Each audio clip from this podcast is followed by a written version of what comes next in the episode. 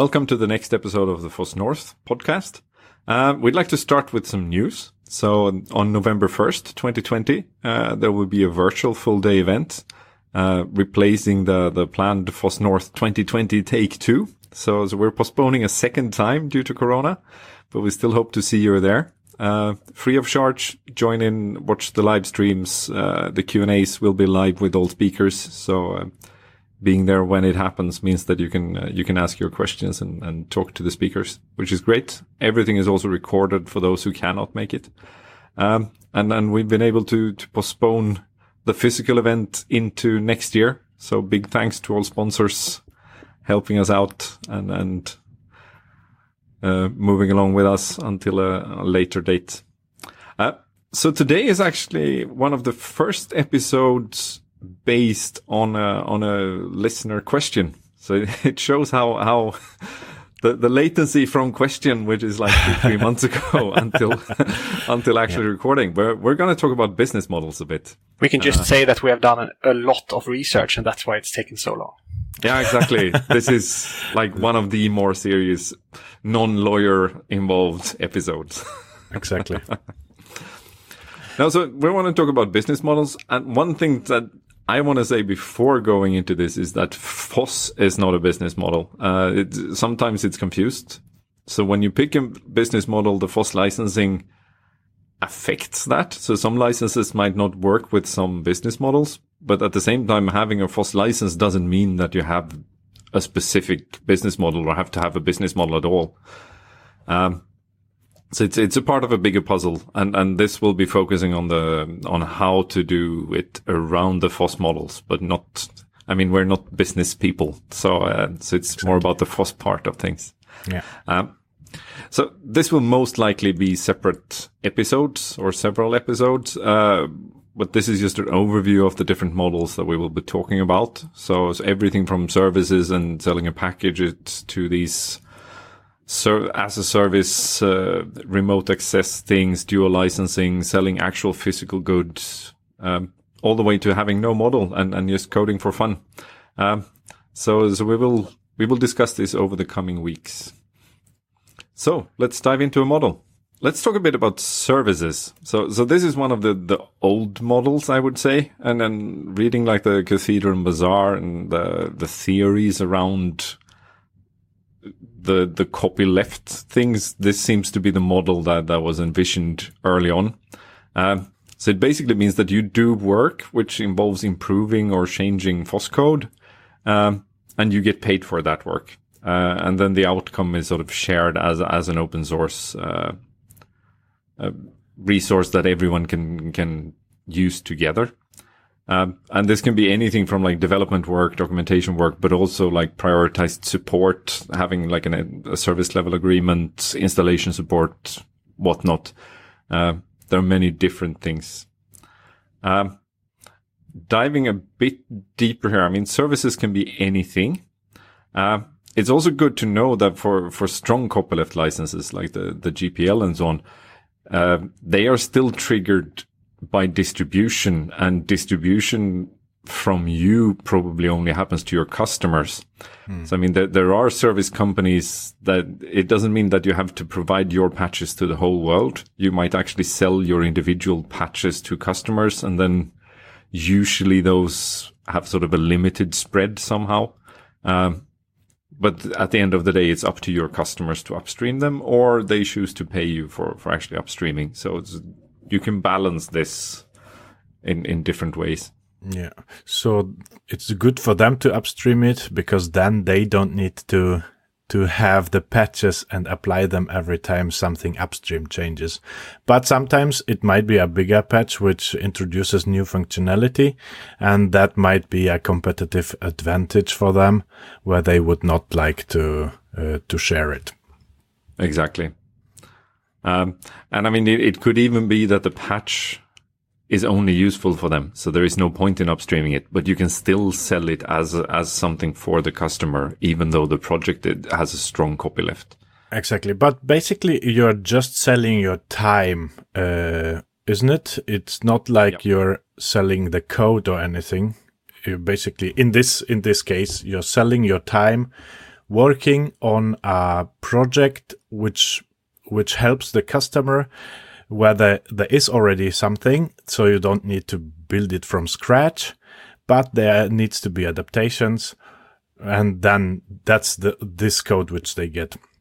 Exactly, and and we actually have a separate model for when you're selling more of a deliverable. We we, we call it packaging uh, in, in this presentation, and uh, so so this services is really only about time or time availability, so And to it- speak. and it doesn't need to be involve even coding i would say perhaps uh, you have something where you, where the, a customer doesn't know how to set up a certain uh, open source project so you help them setting it up and connecting to their to their infrastructure and stuff like that Yeah, and I guess training would also fall into this category probably. true true Uh, so, so we have some examples. Um, in many of these slides, it was actually hard to find good examples, uh, and in this one, it was too easy. But there were too many to to name names, so to speak. so it seems today that almost every software service company on the planet does this. I mean, regardless of what platform and what framework you're working on, there is an open source element to it. So, so everyone does this to some extent.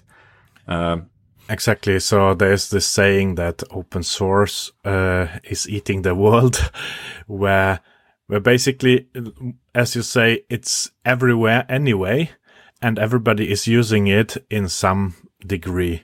Uh, uh, may it be as a full project or some library or something like that. Yeah, and I think from from you know the projects that one tend to browse around where there are a very small uh, maintainer base, this is uh, this is an appreciated way of uh, of supporting the project by paying the developers basically for for developing. Yeah, I think we uh, Daniel uh, from the curl project is basically doing this full time, isn't he? Yeah, now he does it full time, but my understanding that he is that he's sometimes sort of taken on these type of jobs even before he was hired by by wolfSSL. Uh, I mean, I, I don't know how his uh, employment contract looks like, but in, now I think it's his time is more decoupled from the actual support, so he's he's getting his monthly bills paid anyway. But yeah, a, a similar setup definitely. Uh, something for those of you running your own companies, it's, it's good to be aware of this when you write contracts. Um, I've seen it, it's not uncommon to, to have like IP rights uh, clauses in contracts and so on that actually conflict to this. Um, so if you want to be able to upstream stuff or, or simply reuse it be- because of the, the licensing, it's always good to, to keep this in mind. Yeah. Let's move on to the next license. Model. Borikatten. The next model. the next business model. Let's move on to the next business model. So another business model is packaging. Um, this is very, very similar to uh, to services as well, but it, it's more about selling a, a pre-integrated set of open source components, or or it might even be sort of secret source around open source components in some cases. So I mentioned distro as the output of the work, but, but it might be just a program or something that's sort of, you, you don't deliver your time, you deliver something that the customer uses as a product, even though it's a, a software product. Um, and there are various things that you can sort of take into this packaging. It might be support, installation support, maintenance over long times. You make guarantees.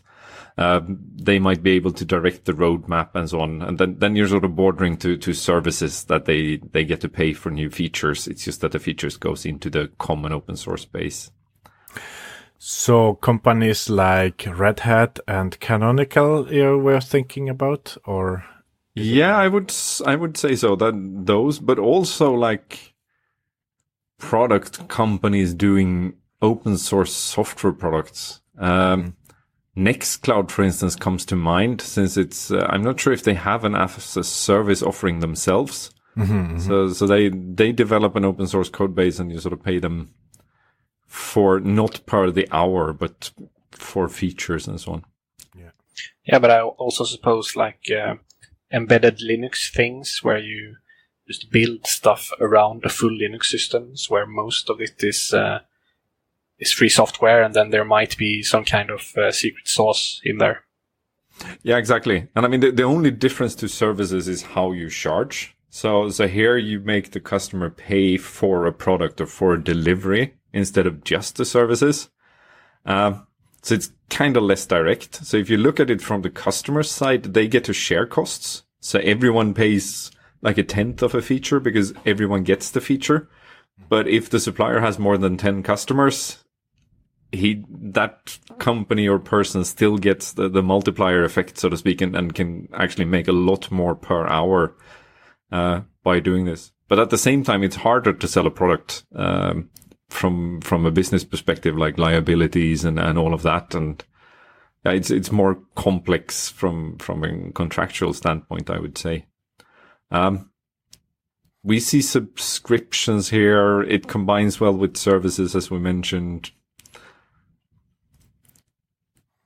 How does it relate to uh, the liabilities and so on? How, how would they relate to the the FOSS licenses, where where you in the license it already says that uh, we are not not taking care of it. You take it as it is. I, I think it's more for the commercial contract. I would say. So, so I mean, if, if if I sell hours, so so time and material. Uh, usually today it's agile and you have a backlog and, and you get what you get for the hours and, and there's sort of a sense of trust from the customer that due to experience, they, they get good output from it. Mm-hmm. but there are there are no commitments that this function will be there. I It- see. it- not contractually. Then of course you work towards a goal, and and the customer is of course disappointed if you if you completely misjudge what time you need. But here you actually sell the function. okay. So so if if you have five times the hours to fulfill something, it's up to you to do that. So it's kind of riskier if you're a small player. Yeah. Um, but it's also you have the multipliers. I mean, it's risk reward, like uh, like everything else. yes. Uh, so I tried to make some examples here, and, and I mean there there are loads and loads of them. I mentioned Red Hat. I mentioned MontaVista, uh, which, which is an old embedded Linux distro maker. Uh, I'm not even sure if they're around as an independent company anymore. It's uh, I've seen them a long time ago, but we have SUSE and Canonical and so on going around this as well, and and then not only distro makers but program makers. Yeah. I, I'm thinking about uh, Nabu Casa, which is a company uh, which spun out of the Home Assistant uh, community, basically, which then helps exactly with this packaging and uh, having like someone to talk to for companies uh, if they want to get involved into in Home Assistant.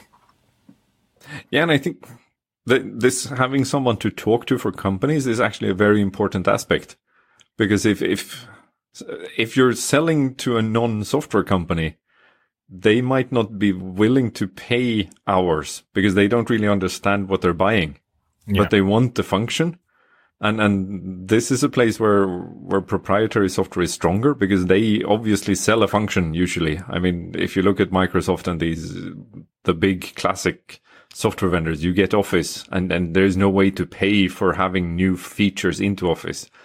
They don't pay by the hour to do changes to LibreOffice, for instance. Um, so I think the lack of this to some extent is actually something holding the adoption of open source software back. Yeah, but uh, there are companies which which help with that. Red Hat is the the classic one, basically. Yeah, and I think there are lots and lots of small opportunities here for, for local companies. I mean, at Foss North, we've we've had two different sponsors that uh, that do packaging around Nextcloud, for instance, Mhm. um, and and simply just make it sellable. Uh, to either providing images that you can self-host or actually provide hosting for for customers. Mm-hmm, So it's, um, I think this is an, un- unexplored area, but that, that's just my layman observation. Yeah, Here be gold. exactly.